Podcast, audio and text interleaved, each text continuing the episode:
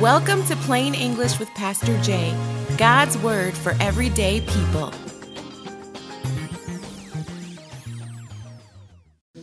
Well, I'm excited. I'm so excited to have this opportunity to speak to you. And we're in this incredible series called Uncommon Gifts.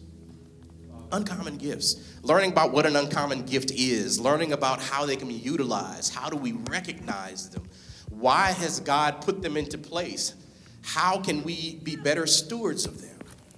And I want to take you back to an uncommon gift. So, my mother, somewhere around 18 years old, started being real petty. And uh, I call it petty, I call it bogus. She called it love. We disagreed.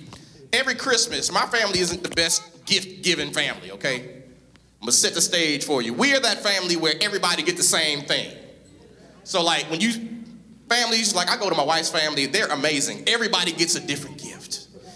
It's handpicked just for you.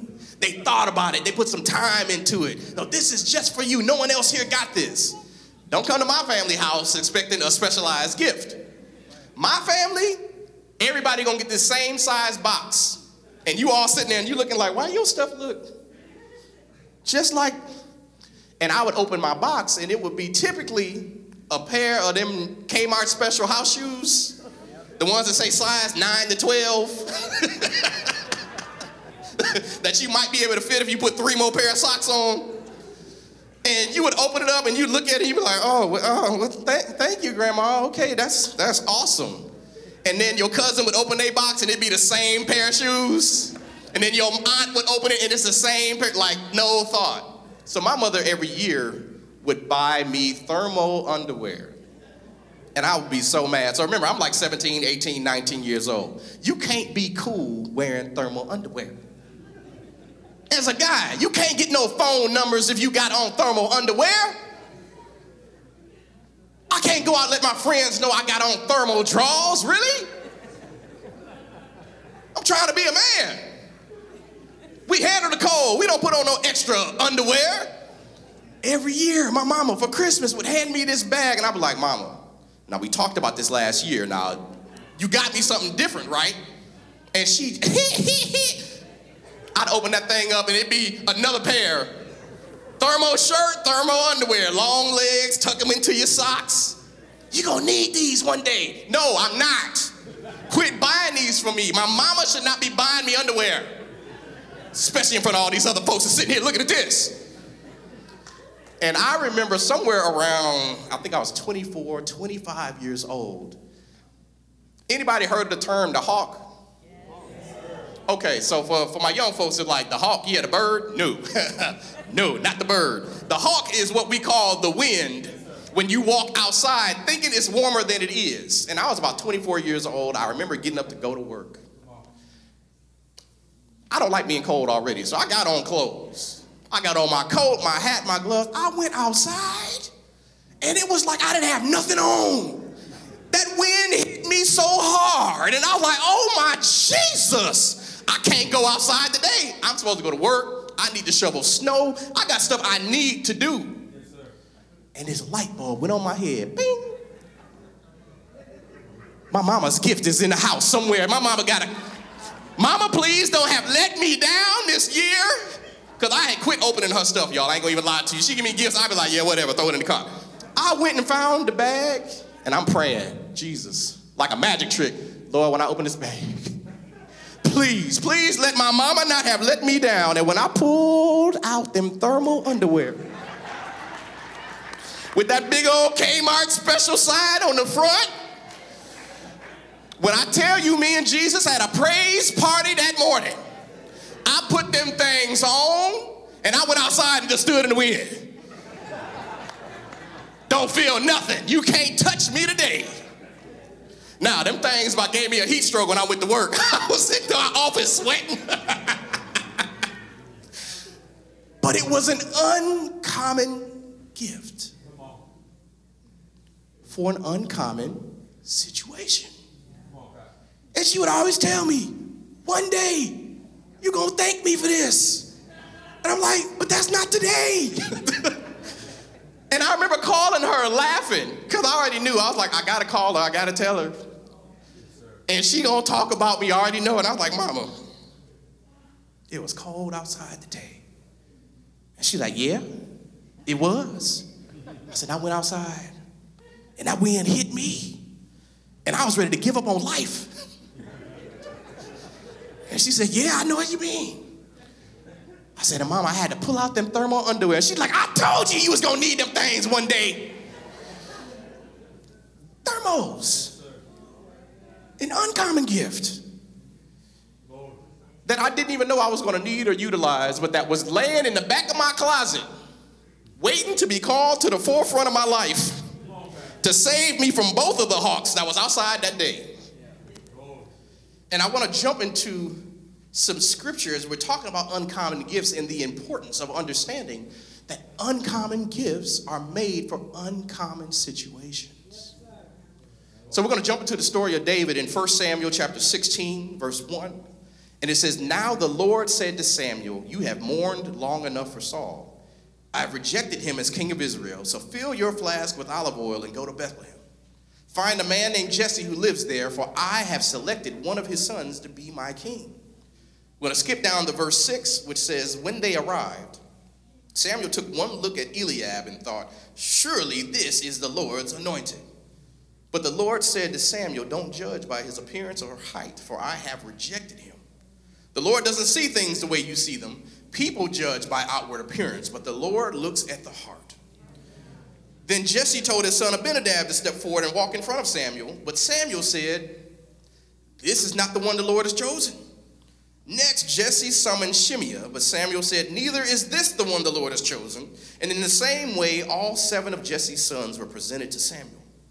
But Samuel said to Jesse, The Lord has not chosen any of these. Then Samuel asked, Are these all the sons you have? And Jesse said, There is still the youngest but he's out in the fields watching over the sheep and the goats. Send for him at once, Samuel said. We will not sit down to eat until he arrives.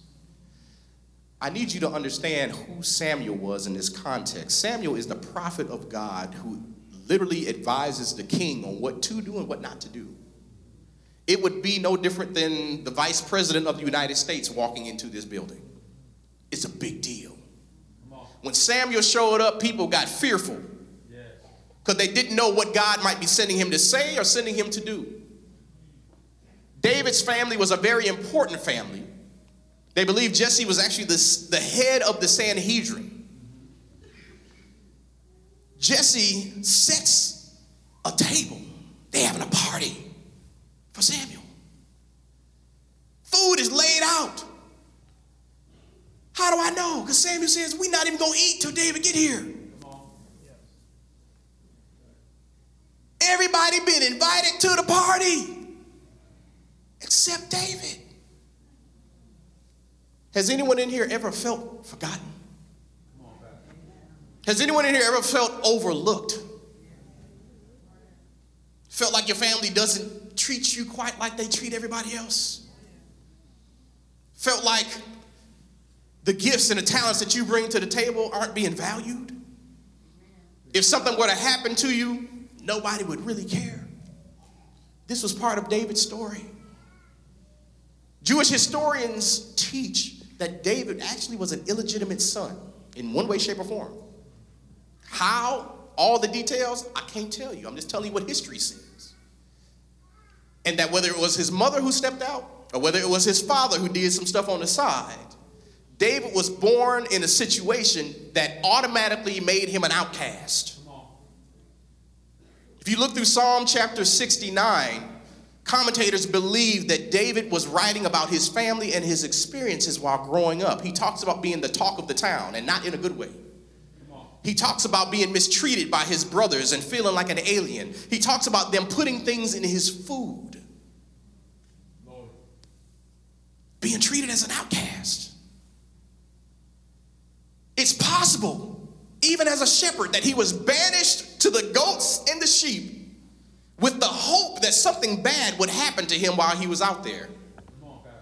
Well, we can't get rid of you, but hey, if one of them animals get a hold of you, well, hey.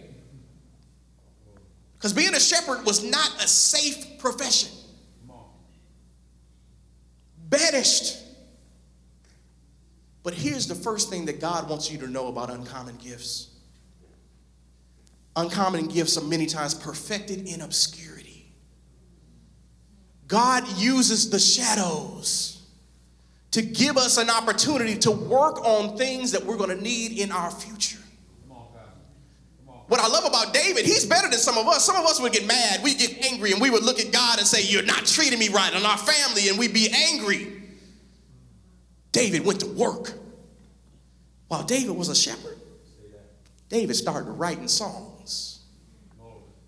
While David was a shepherd, he started writing poetry. While David was a shepherd on the backside of the mountain by himself, David started learning how to play musical instruments. The Bible says he was skillful. Where you think he had the time to become skillful? In obscurity.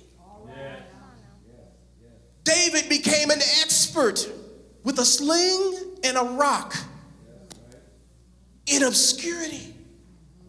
And sometimes we get angry at obscurity. We get mad that we feel like we're being looked over, when the reality is God is actually hiding you with his hand. He's saying, No, you're not ready yet. Matter of fact, you got some stuff you need to work on.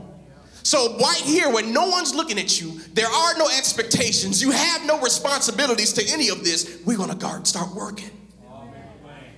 Now, I don't know if any of you have ever had them time. Have you ever done something silly or crazy or stupid and it backfired in your face, but nobody was around to see it and you thank God for it? So I had a time, y'all, I hit I think I was 12 or 13 years old, and my friends was daredevils. We had a play set in the backyard of our house. They would come over, they do backflips off the monkey bars, flip off the swing, you know, get on the swing, backflip out of it, and land on their feet, and do all type of craziness. And my mama used to always tell me, "Don't you be out there doing that. Don't you do that crazy stuff they out there doing. You be done broke your neck." I don't know why black folks always think you're gonna break your neck. Like, Anybody else family always tell you, you're gonna break your neck. There's other parts of my body, but my neck was always the issue. And their way of healing your neck was to make you go take a nap. Like, I don't understand that either. Go somewhere and lay down. Broke your neck. I decided I wanted to backflip off the monkey bars like everybody else. And I remember getting my butt up on the monkey bars, and what didn't look so high looked real high from standing up there. I slipped and fell and got my leg wedged into one of the monkey bars. Y'all, I'm upside down, dangling by a leg in the backyard, stuck. I can't call for help. Cause she gonna whoop me if she find out what I was doing. you ever been in one of them situations you can't even ask for help? You got, I gotta figure this out, cause if I call and I scream, first she gonna laugh at me, then she gonna go get the belt. I'm dangling, and I felt my legs start to slip. Y'all, when I tell you I landed somewhere about near broke my neck. and I remember laying there on the grass, looking up at the sky. And all I can think of is, thank God ain't nobody else here to see this. And this is what God does for us in obscurity. We get to make mistakes. We get to try some things out.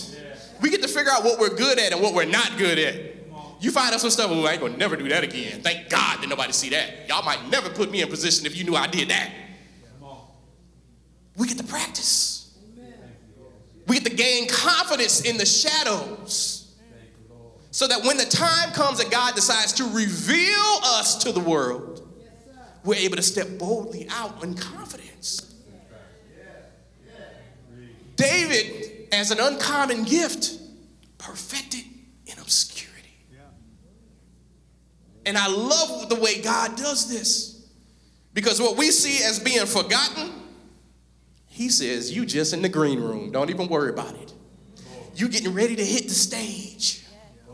We just got to get some things prepared before we put you out there. Let's jump back into some scripture. 1 Samuel chapter 17, 17 through 20.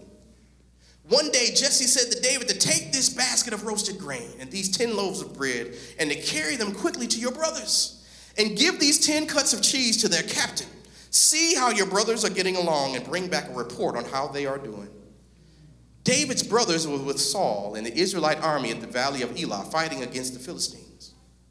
So David left the sheep with another shepherd and set out early the next morning with the gifts, as Jesse has directed him.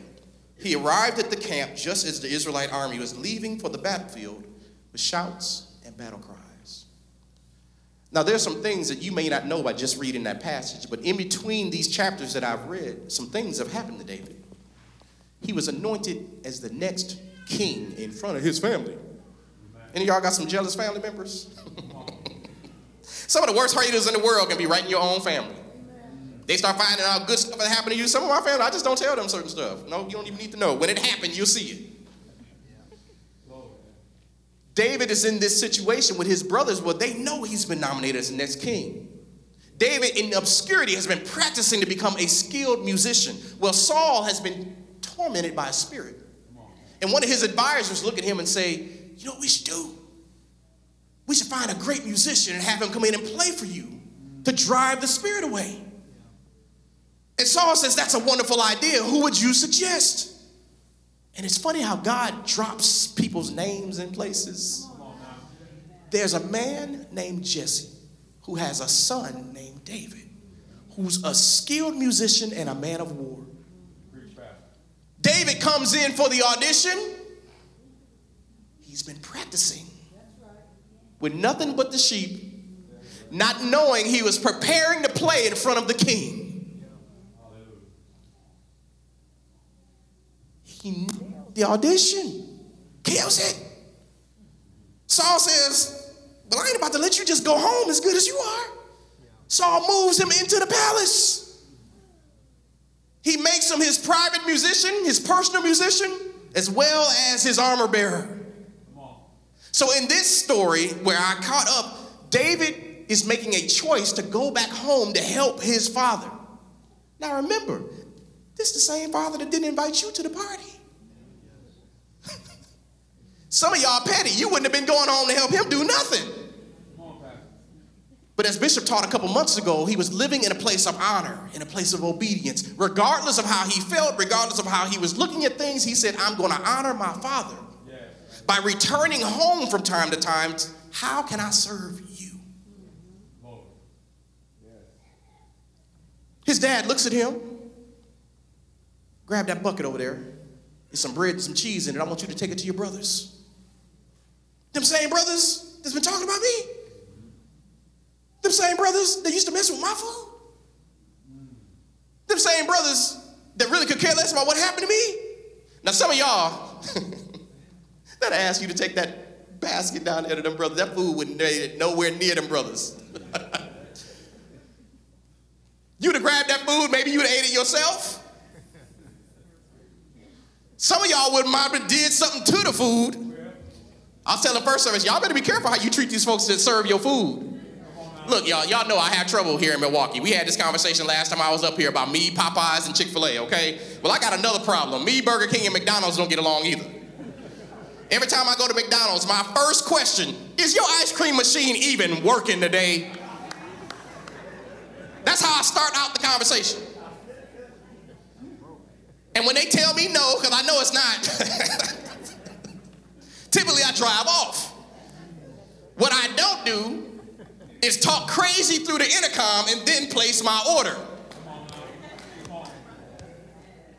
We all crazy, man. Why don't y'all get, stuff fixed? Can I get a number four uh, and make sure my fries are fresh? Oh, they gonna be fresh, all right. they gonna put some of that extra seasoning on there just for you. You these the best fries I've had. They must be doing something different. Oh, they were.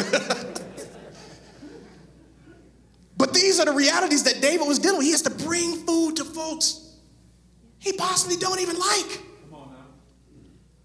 And this is where the second point of this message comes in. Uncommon gifts are often positioned through obedience. And we miss our opportunities to be utilized because we refuse to be obedient to the leadership God has placed over us, to the people that God has placed in our lives, to the ones that we should be listening to, even when we don't like it. I got news for you. Someone tells me to do something that I was planning on doing anyway, That's not obedience. That's called agreement.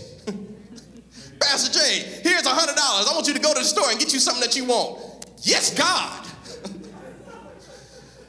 Amen. I'm in agreement with you. I'm heading to Walmart right now.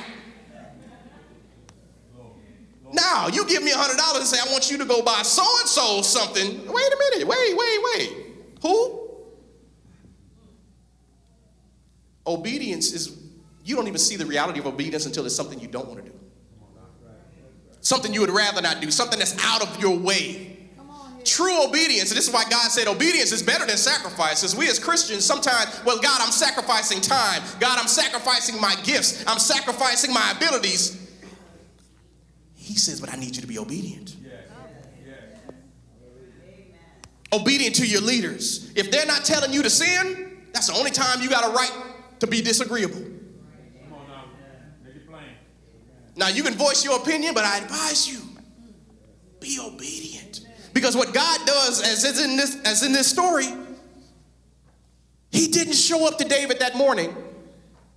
Tap David's door. David, my son, I just want you to know I'm gonna do some great things through you today. There's an incredible battle that's being waged, and I'm gonna use you to drive the Philistine army out. Grab your sling, grab your rock. We're gonna make a dent for Jesus today. That's not how he works. Instead, he utilizes David's father to start ordering David's steps to bring him to the battle that will be remembered forever. David, take this basket down to your brothers. And in grabbing his picnic basket and skipping down that street with some bread and some cheese, he shows up in time for a battle that he would have missed. Because he was obedient to his father and lived in a place of honor, he happened to go home that day to help with the goats and the sheep. And got sent to the forefront of a battle to check on some people that couldn't care less about him. Obedience. And I'm here to tell you that your obedience is going to dictate your level of promotion. Some of you need to hear that and you need to understand that. The level of the height that you want to go to is tied directly to your obedience. Can you do the things that God is requesting of you through other people? Let's see, if an angel showed up and asked you to do it, it wouldn't be a problem. You'd break your neck trying to hurry up and go do what they asked you to do. Well, why can't God use your boss? Why can't God use your parents? Why can't God use your pastor? Why can't God use? He can. A lot of times we simply want to ignore the words of God that are coming through other people's mouths. And we miss our opportunities to be utilized in the battles that He wants us to fight because we simply refuse to follow in the obedience. Amen. I need you to understand in 1 Samuel chapter 17. It's a reality that God, nobody can stop what God has for you except you. Some of y'all are looking at folks and you saying, man, if I had another opportunity, if I had a chance, if they would give me a title, if they would give me an opportunity, if they'd put me up front, if they'd give me a mic, forget all of that. Can't nobody stop you from doing what God has called you to do except you. Getting outside the will of God, not walking in his paths. When he said the steps of a righteous man are ordered by the Lord, your job is just to live righteous. And he said, I will place things in your path when you need them. In 1 Samuel 17, verses 48 through 50, it said, As Goliath moved closer to attack, David quickly ran out to meet him. And reaching to his shepherd's bag and taking out a stone, he hurled it with his sling and hit the Philistine in the forehead. The stone sank in, and Goliath stumbled and fell face down on the ground. So David triumphed over the Philistine with only a sling and a stone, for he had no sword. Do you understand that this was a setup from the beginning? From the moment David was born into his family, Jesus had a plan from day one. He said, Before you were formed in your mother's womb, I knew you. You've been born into your family for a reason, David.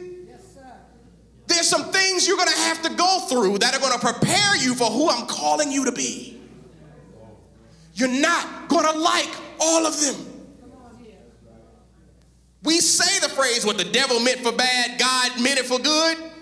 But then when we go through the bad, we don't want to look for God's good out of any of it. David's experiences gave him some uncommon qualities. As a shepherd, any of y'all ever fought a bear before? Raise your hand. Anybody fought, fought a bear? Fought a bear? Lawrence, you probably did fight a bear back in. You probably did because you done did everything. Lawrence told me some stories, and I, I still don't know if they true. But he. Can you imagine David's first battle with a bear? He ain't never did this before. But after he whooped the bear, and a lion showed up, and he's like, nah, this ain't a bear. but I did whoop a bear. I wonder if this Jesus thing will work on this lion. Because see, in obscurity, when God starts answering your prayers and He starts bringing you into a place of confidence of who He is, not who I am, who He is. There's a place of confidence that I start walking in. Now I'm gonna call out some of y'all right now. Anybody in here, you know you like to play spades. We got any spades players in the house? You can raise your hand. It's okay to play spades. You're not going to hell. Y'all, some of y'all like. I do, I do. Now if you renege, that might send you there, but no, if you play spades, there's sometimes you can get a hand that's almost like, man, like somebody stacked the deck for you. Like if you've ever had a cold partner, not the bootleg partner, the cold one, that know what he doing, that can shuffle them things just right. When you look at your hand and you realize you got nine spades. My spade players are like, oh my God, that would be like heaven. But I'm not talking about the spades like one through nine. I'm talking about you got the big joker, little joker, the ace of spades, the king, the queen, the jack, the ten. You just walking them down.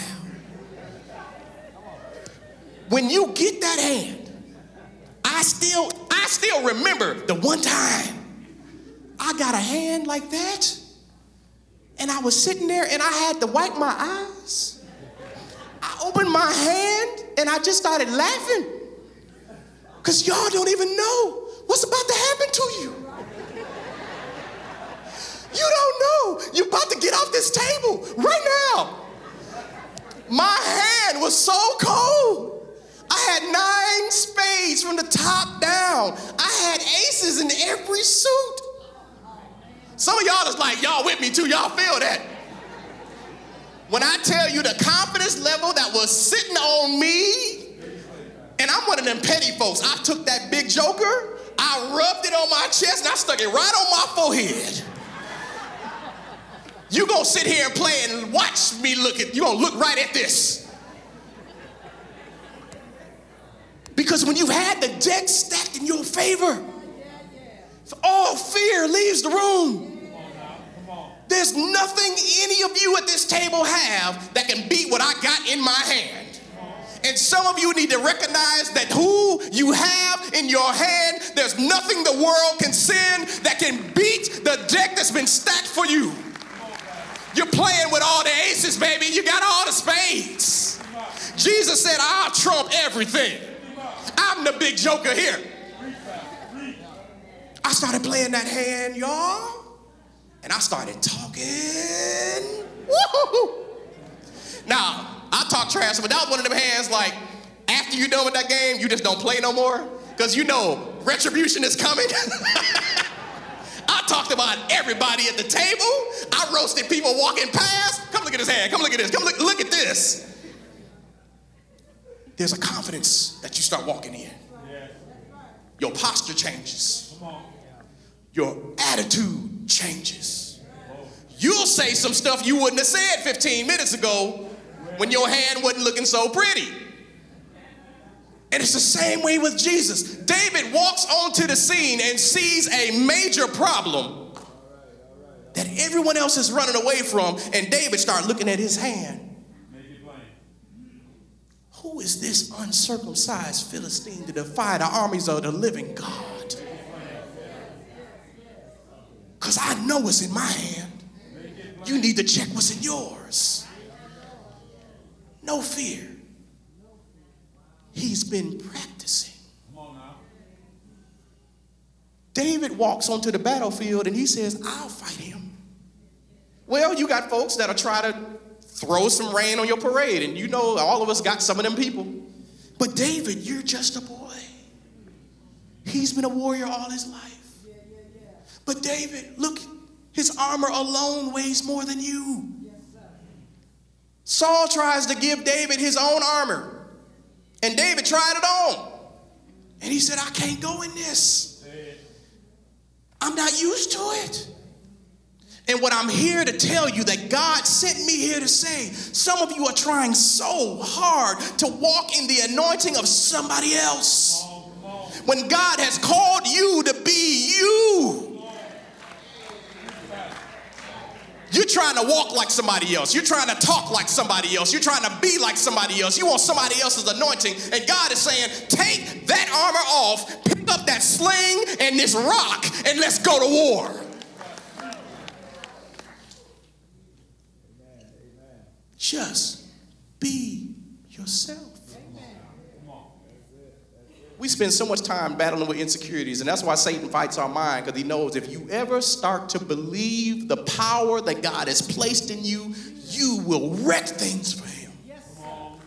Yes, sir. So here's David, who's been practicing in the shadows. Walks onto a battlefield that no one thinks he's prepared for, but God got a way of preparing you the uncommon gifts that have been created in David that are so different than his brothers, three of whom are on the front lines refusing to fight. David has an uncommon confidence in fighting things bigger and stronger than him because he's been doing it in the shadows. David has a belief that if I just get a rock in this sling, you can't do nothing with me. Because in the shadows, I wasn't wasting my time. David has an uncommon confidence in the God that he serves when he says, The same God that brought me out of the claws of the bear and the lion will rescue me from this Philistine. Uncommon. Uncommon. Uncommon. And I need you to understand that these uncommon gifts aren't just for you. These gifts benefit everyone around you. Do you realize Goliath was shouting at the Israelites saying, Send out your best person, and if I win, you become my slaves. David changed the course of a nation by not wasting his time in the shadows, by living in obedience. And the reality that point number three God will reveal you in God ordained moments. Because, see, when God brings you to the front of the stage, trust me, the stage has been set.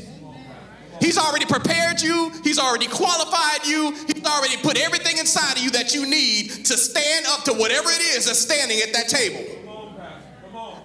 No fear is needed or necessary. That's why he says, I have not given you the spirit of fear, but of love and of power and of a sound mind. We got to quit walking in fear. We got to quit walking in fear. He's made us uncommon. I had a young man that gave me a phone call, and he was like, Pastor Jay, I'm having trouble with my car. I walked outside and my tire's flat.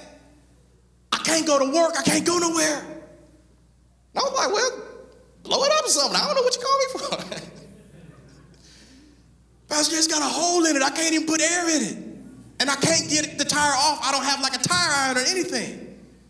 Well, you know, at that point in time, I felt like super pastor. Like, oh, man, you okay? You need my help, okay? Let me go. I'm, I'm gonna go get my tools. I'm gonna go get my stuff out the garage. I'll be right there. I hit Sonya up like, you know, sweet, I'm about to go help so-and-so out. You know, I'll be back, you know, about 30 minutes. You know, I went, got my little tire iron, threw my stuff, got my little hydraulic jack, threw it in the car, drove over there feeling all good. I had a flashback to how some of the old people used to talk to me when I was 16, 17 years old. And I don't know, something is happening to me. I don't know, some of y'all didn't warn me. I'm about to turn 40, and I'm finding myself repeating a lot of the stuff that I used to get told. I walked up like, see, this is the problem with y'all young folks, man. Y'all know how to do nothing. You don't even know how to change no tire. Nobody teach you how to change no tire. Come on, man, move out the way. Let me show you how to do this. Just talking. Why? I don't know. Man, I took that tire iron. Man, move out the way. See, this is the problem, man. Y'all young folks don't even know what you're doing. And you probably ain't never even changed a tire before. Look at you. I put that thing on that tire. And y'all, when I tell you I pulled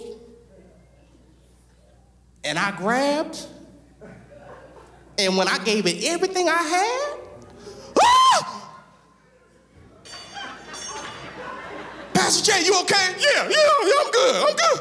Woo, my back supposed to look like that. Don't bother that bulge, it's all right. Woo!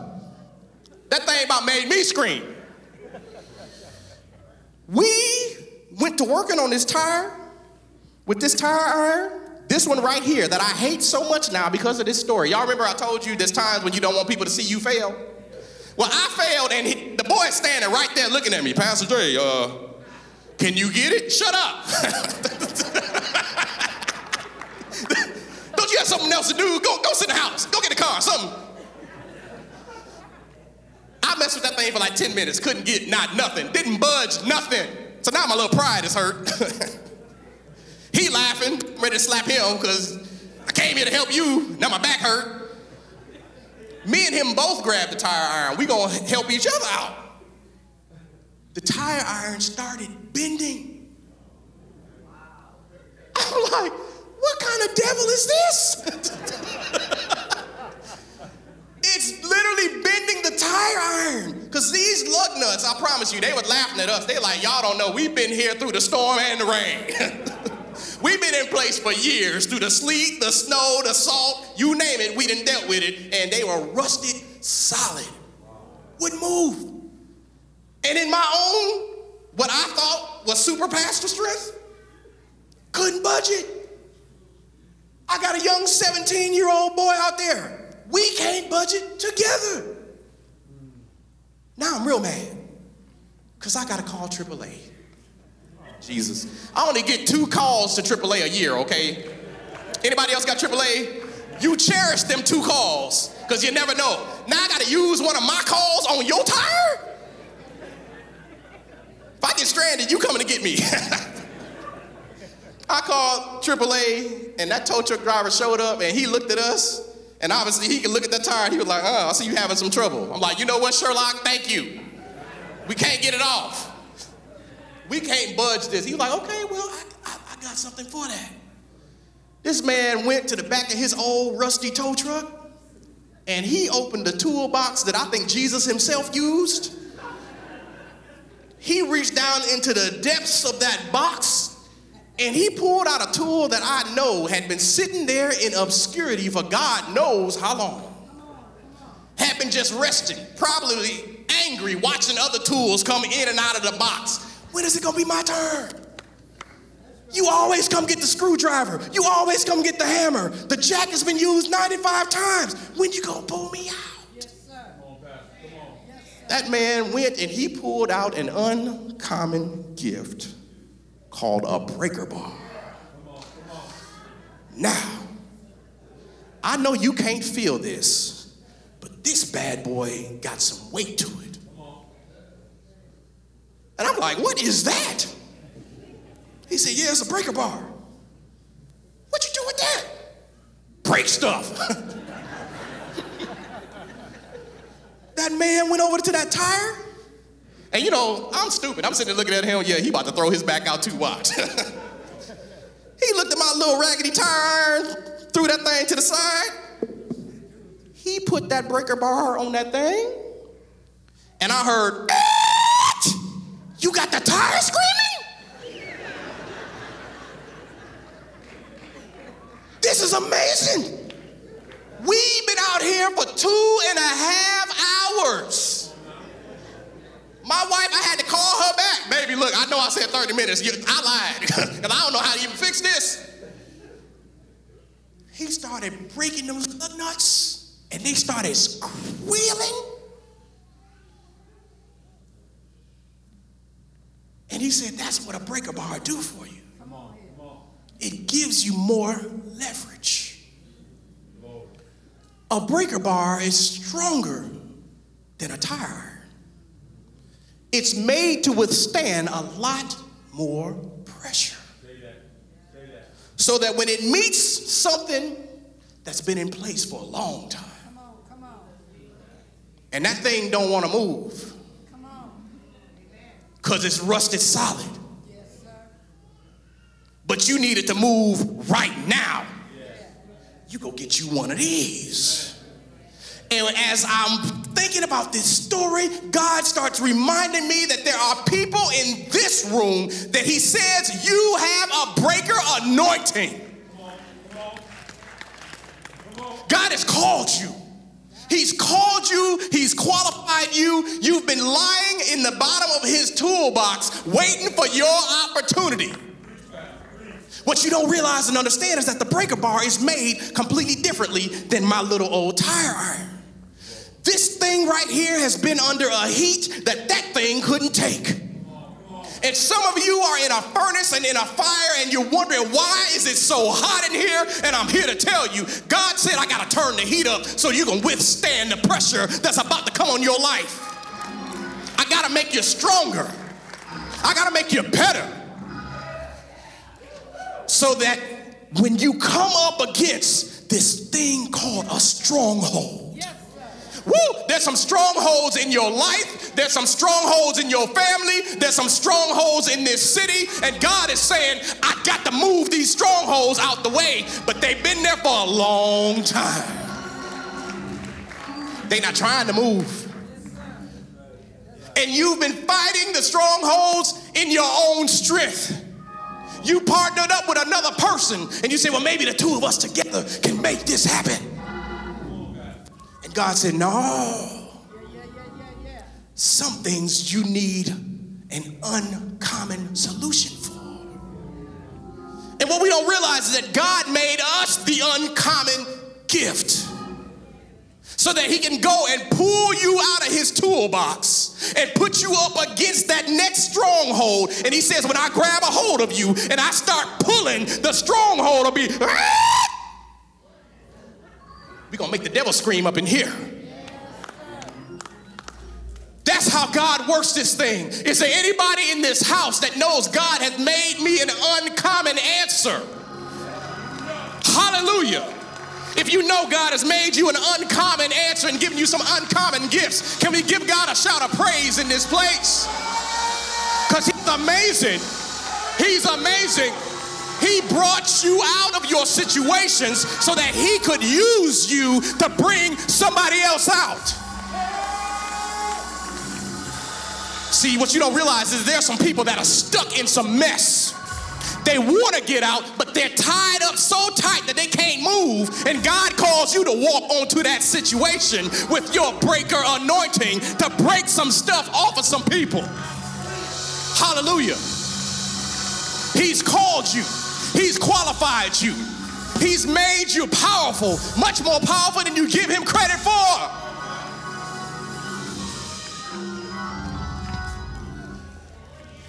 Don't miss your opportunity. Don't miss your chance.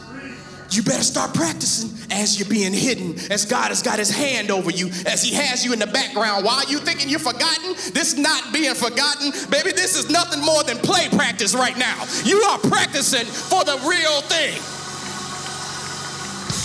Make your mistakes now because I'm telling you, when God brings you to the forefront, practice is over. You can't go practice something when it shows up at your door. Hold on, Goliath, I'll be right back. Let me go practice with this sling right quick. That ain't how this story works. God prepares you first. He qualifies you through your obedience second and then he walks you right to the front of the stage and said, Now show them what we've been doing. Here's what I love about God He says, I will use whatever's in your hand. You don't have to go pick up anything from anyone else. You don't have to be like anyone else. He says, pick up what's in your hand. David, you got a sling? I'll anoint your sling. He said, Moses, you got a staff? I'll anoint your staff. It's not the staff and it's not the sling, it's the God that's on the inside of me. He supernaturally empowers me to do what He's called me to do. Woo, I'm feeling this thing right here. I'm telling you, He's called you to be great. He wants you to be great.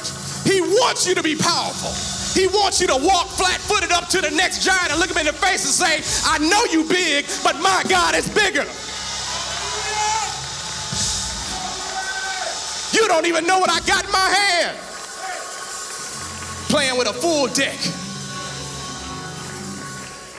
This is what God has called us to.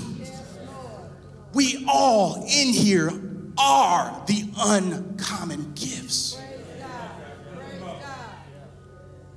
What you think as being weird, odd, unappreciated, the things that make you stick out, the things that people make fun of you for, the insecurities that you face, God is saying, I gave them to you as weapons. And the people that don't recognize them can't. Because they wouldn't know how to use them if I gave them to them. Wouldn't know how to use them. What is the gift that God trusts you with? Yes, sir. He trusts you. He trusts you with a gift.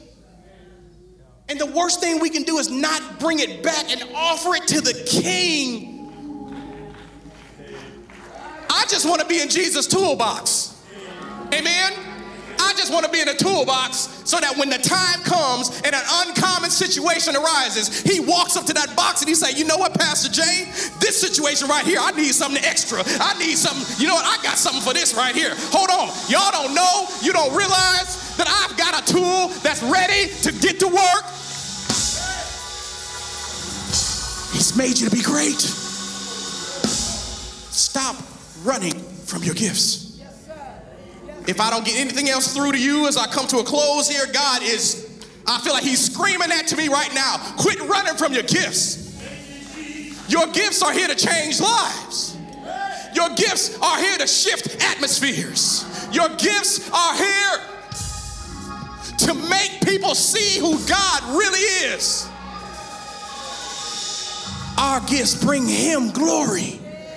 And when I walk in my gift, I realize it's not me, and I pass the gratitude back to Him. He created us to help set people free. He uses our gifts as leverage. The Bible tells us that the weapons of our warfare are not carnal, but are mighty through the pulling down of strongholds. Jesus. And some of you are running from your weapons. Some of you are fearful of your weapons. Some of you are prideful and won't acknowledge that what God has called you to is actually a good thing. You want to do something else. But you will never have the success with a man made gift that you could have with a spiritual one given by God. I don't care how talented you are. I don't care how smart you are. I don't care how good you live your life. The thing that God has anointed you to do will break yokes. Hallelujah. 100%. Why? Because it's not you. It's the anointing that flows through you when you use that gift.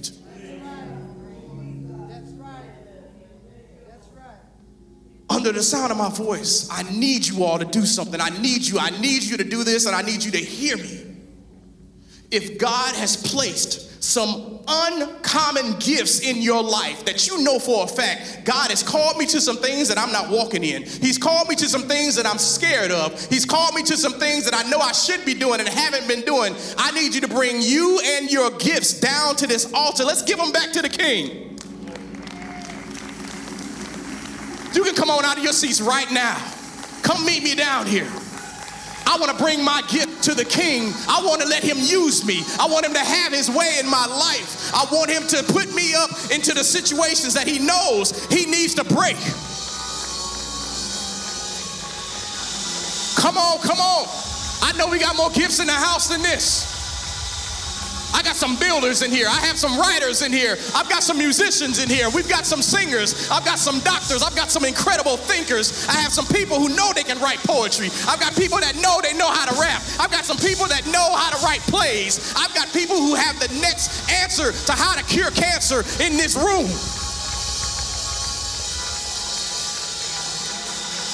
He gifted you for a reason. The reason was not to sit on the gift. Got news for you. Somebody gives you a gift card for Christmas. That's wonderful that they gave you the card. But if you never use the card, it's absolutely worthless. Follow me. I was given a gift card from one of my family members. That gift card was specifically for Walmart. Now, I can take that gift card to Target if I want to. But that gift wasn't made for Target. That gift was specifically made to be utilized at Walmart. And if I, in my own pride, if I, in my own way of thinking, just leave that gift card sitting on a table at home, they might as well have never given it to me. So, what do I do? I pick up my gift and I go to the place where it's supposed to be utilized and I redeem it for things that I need. Some of us are working so hard to get a title or to get that next job or to start that next business or to create that next stream of wealth. And what I'm here to tell you is God has gifted you with everything you need to take care of every need that you have. But a lot of times we're just too fearful to walk in it. So today we're calling out fear. Fear will not reside in here any longer. It's time for some of you to start walking out into the gifts that He's called you to. It's time for you to start owning that I am made in the image of an incredible God. I'm made to create things. I'm made to change things. I change atmospheres when I walk in the room because of the God that lives in me. I'm going to ask you, even as you standing here, and musicians, if you can just start giving me, give me a little something. I want you to start calling out to Jesus. What are the gifts that you know that you have? And I want you to start praying for him to increase that gift and to help you hone it and sharpen it to where it can be utilized how he wants to use it, not you. Start talking, open your mouth. Open your mouth. It's out of the mouth. It's out of the mouth. Life and death in the power of the tongue. Open your mouth. What has God called you to? What are the gifts He has within you? What are the dreams that He won't let you sleep with?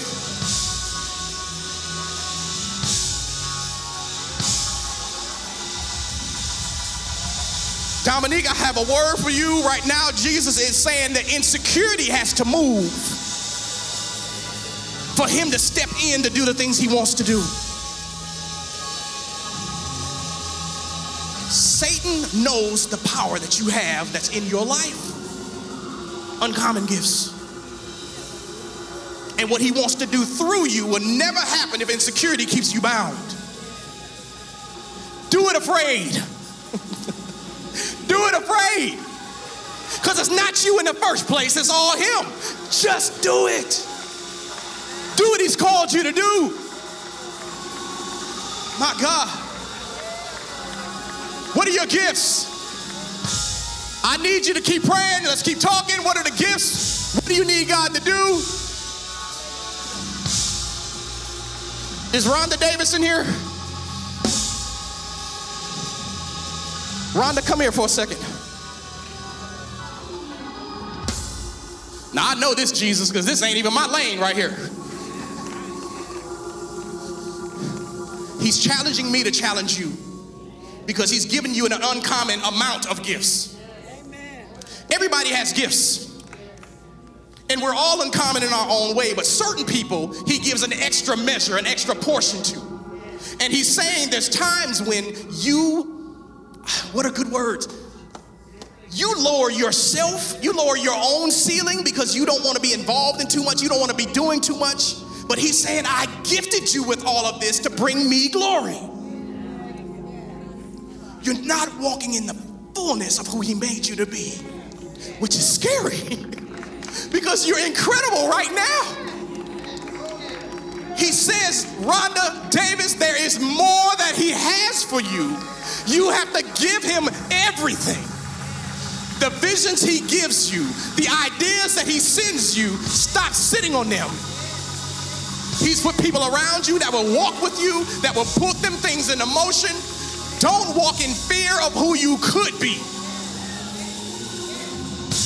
You could break so much off of so many people because you're talented in so many areas. So even now, in the name of Jesus, Lord, I proclaim healing right now in her mind. I declare right now in the name of Jesus that I rebuke every fear, God. I ask that you would loose every gift. Don't let her sleep. Don't let her lay down and not think about the things you called her to. God, I pray that you open every door. Pronounce favor over her life, Jesus. I release creativity. I release peace. I release passion. Rhonda, it will be done because Jesus has said it is so. Hallelujah. Hallelujah. Hallelujah.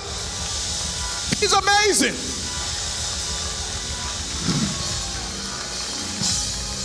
He's an amazing God.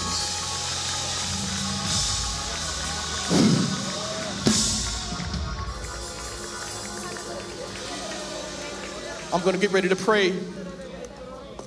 And you are welcome to stay down here at this altar. But God is saying that it's already in your hand. He's saying you've already got everything you need. Just give it to me. The disciples walked into a situation where they needed to feed over 12,000 people. And Jesus asked them, What do you have? And they said, There's just a boy here with five loaves two fishes. And he said, Give me what you have. My job is to make sure that it's more than enough. Give him what you have. Give him what's in your hand. Give him what's in your heart. Give him 100% of you. Don't hold it back. Dedicate yourself to it. Give him all of you and see if he does not open the windows of heaven and pour you out a blessing that you will not have room to receive. Even as we stand here, I'm going to ask you guys as I pray, put your hand just on somebody's shoulder that's next to you. You're going to pray even as I'm praying for peace. You're going to pray for favor. You're going to pray for open doors. You're going to pray for a passion to rise. You're going to pay for a drive that won't let people sleep without operating in their gifts. We can change Milwaukee if we operated in our gifts. We were made to break down the gates of hell. And this is how we do it. We fight our battles through prayer, through worship.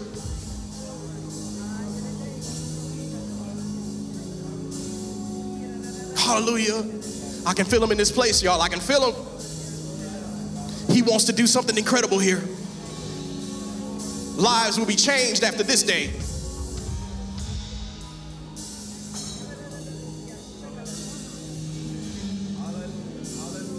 Hallelujah. You are made in the image of the Almighty God. And He says, Anything you ask in my name, I will do it for you if you ask it in my name and according to my will. Hallelujah. Dear Lord, we thank you for this day and for this time. God, I thank you for the breaker anointing that is in this house right now, Jesus.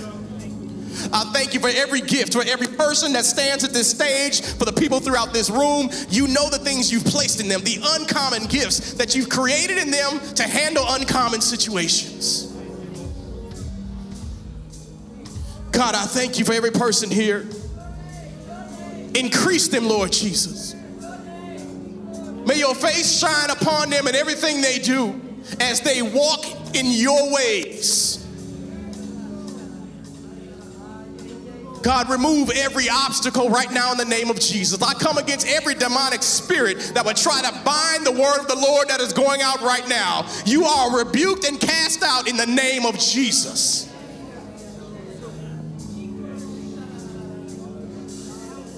Lord, we thank you for this opportunity to be used by you. Make us tools of you, Lord. We give you what's in our hands, we give you what's in our hearts. And we declare we're changed today, Jesus. We will no longer walk in fear. We will no longer walk in insecurity. We will walk in the full confidence of knowing who you are and what you've called us to do. Knowing that when you call us out on the water, I can't sink. Hallelujah. Bless this church, God. Continue to use us. Continue to keep us, Lord. Continue to help us to show your love and to be used for your glory and your glory alone. Help us to move strongholds, Jesus. Help us to cast them down right now under the sound of my voice, Jesus. Even now, we come against the strongholds that are within Milwaukee, Jesus. We come against the strongholds that are trying to tear down families. We come against the strongholds of sexual abuse, of molestation, of poverty. Lord, we come against it all in the name of Jesus. Release your power, God. Release your power, God. You're worthy, Jesus. We love you and we lift you up. We magnify you this day.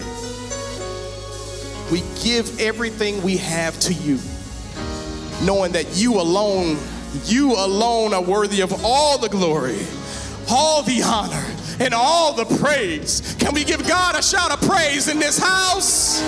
Hallelujah! Hallelujah! Hallelujah! Thank you for joining us at Plain English with Pastor Jay. If you would like to hear more of Plain English, please subscribe to this podcast, rate and review it on iTunes, and share it with your friends on social media. Once again, thanks for joining us at Plain English with Pastor Jay.